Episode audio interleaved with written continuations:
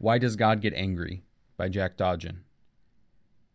The God of the Old Testament is arguably the most unpleasant character in all fiction, jealous and proud of it, a petty, unjust, unforgiving control freak, a vindictive, bloodthirsty ethnic cleanser, a misogynistic, homophobic, racist, infanticidal, genocidal, filicidal, pestilential, megalomaniacal, sadomasochistic, capriciously malevolent bully.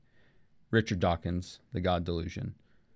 Earlier this week, I listened to a, a, debate between Ben Shapiro, an outspoken follower of Judaism, and atheist Alex O'Connor. The overall discussion centered around the question of whether or not religion is good for society. At one point in the debate, Alex, citing various Old Testament passages, challenges Ben on what appear to be contradictions in the moral commands and actions of God, where God either commands or commits genocide. Atheists such as Richard Dawkins and Alex O'Connor are not the only ones who struggle with certain behaviors and commands of God in the Old Testament. In fact, many Christians struggle to reconcile the loving God they believe in with the quote unquote angry God they see portrayed through passages like the flood narrative, Genesis 6 through 9, and the conquest of Canaan, Joshua. The question is not, does God get angry, but rather, why does God get angry? It would be impossible to break down every account where people ask questions of God's wrath.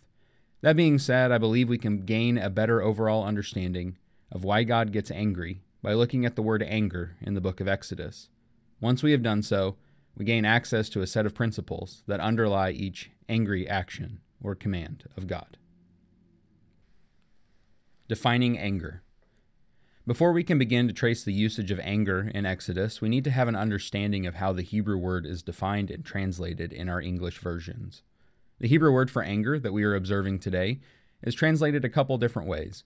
First, we see the word translated most often and rather straightforwardly as anger or wrath.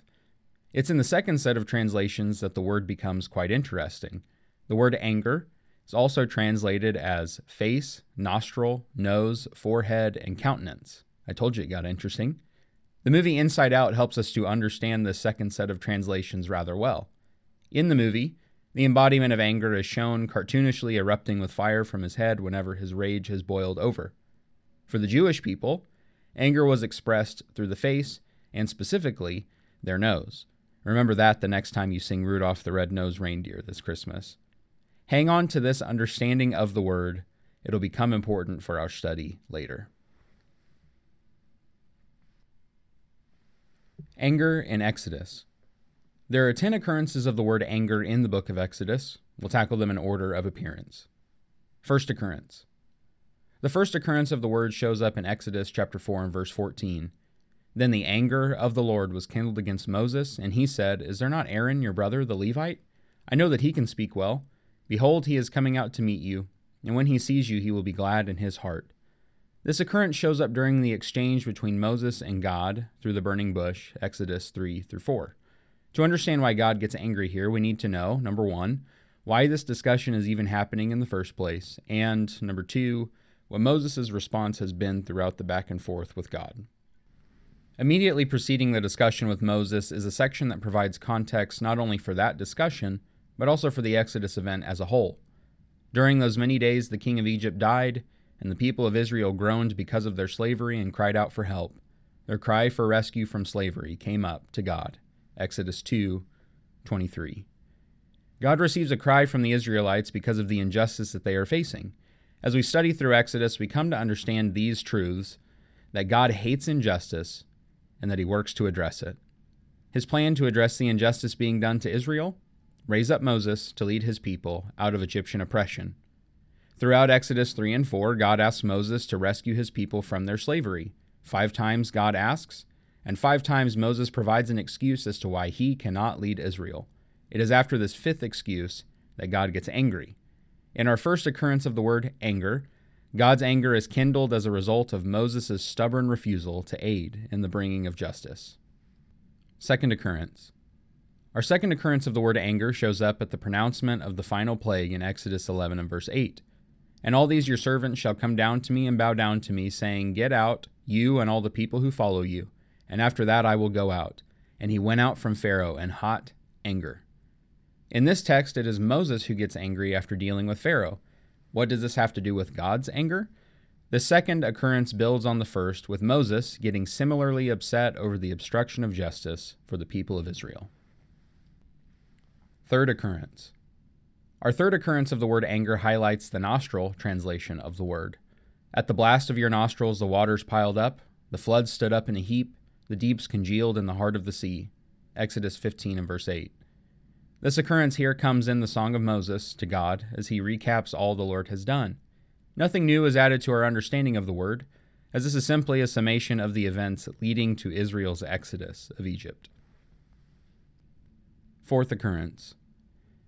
The fourth occurrence of the word anger isn't seen until Exodus 22 and verse 24.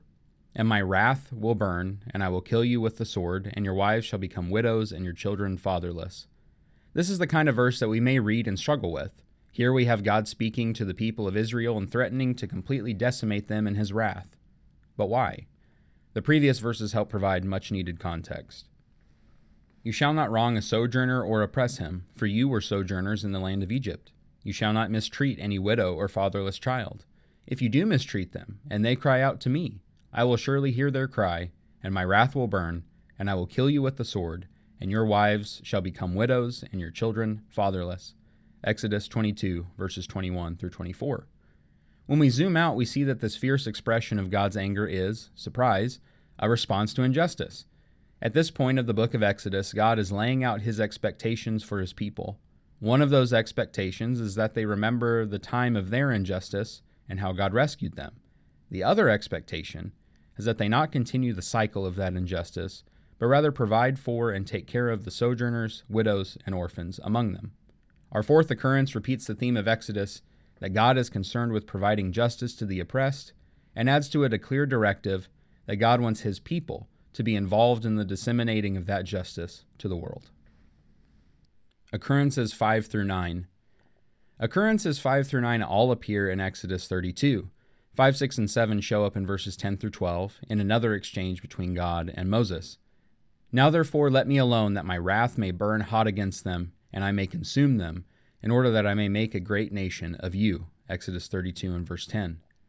God's anger here is kindled as a result of the creation of the golden calf, and more specifically, what this golden calf represents the departure of God's just commands. Exodus 32, verses 7 through 8. Moses' response to God's anger is a great one because it so beautifully illustrates the kind of response we are often tempted to give God concerning his actions in the Old Testament. But Moses implored the Lord his God and said, O Lord, why does your wrath burn hot against your people, whom you have brought out of the land of Egypt with great power and with a mighty hand? Why should the Egyptians say, With evil intent did he bring them out, to kill them in the mountains, and to consume them from the face of the earth? Turn from your burning anger, and relent from this disaster against your people. Exodus 32, 11 through 12. In other words, Moses tells God he needs to calm down. As far as Moses is concerned, God's anger here is unreasonable and irresponsible, at least until Moses makes his way down the mountain and gives us our eighth occurrence of anger.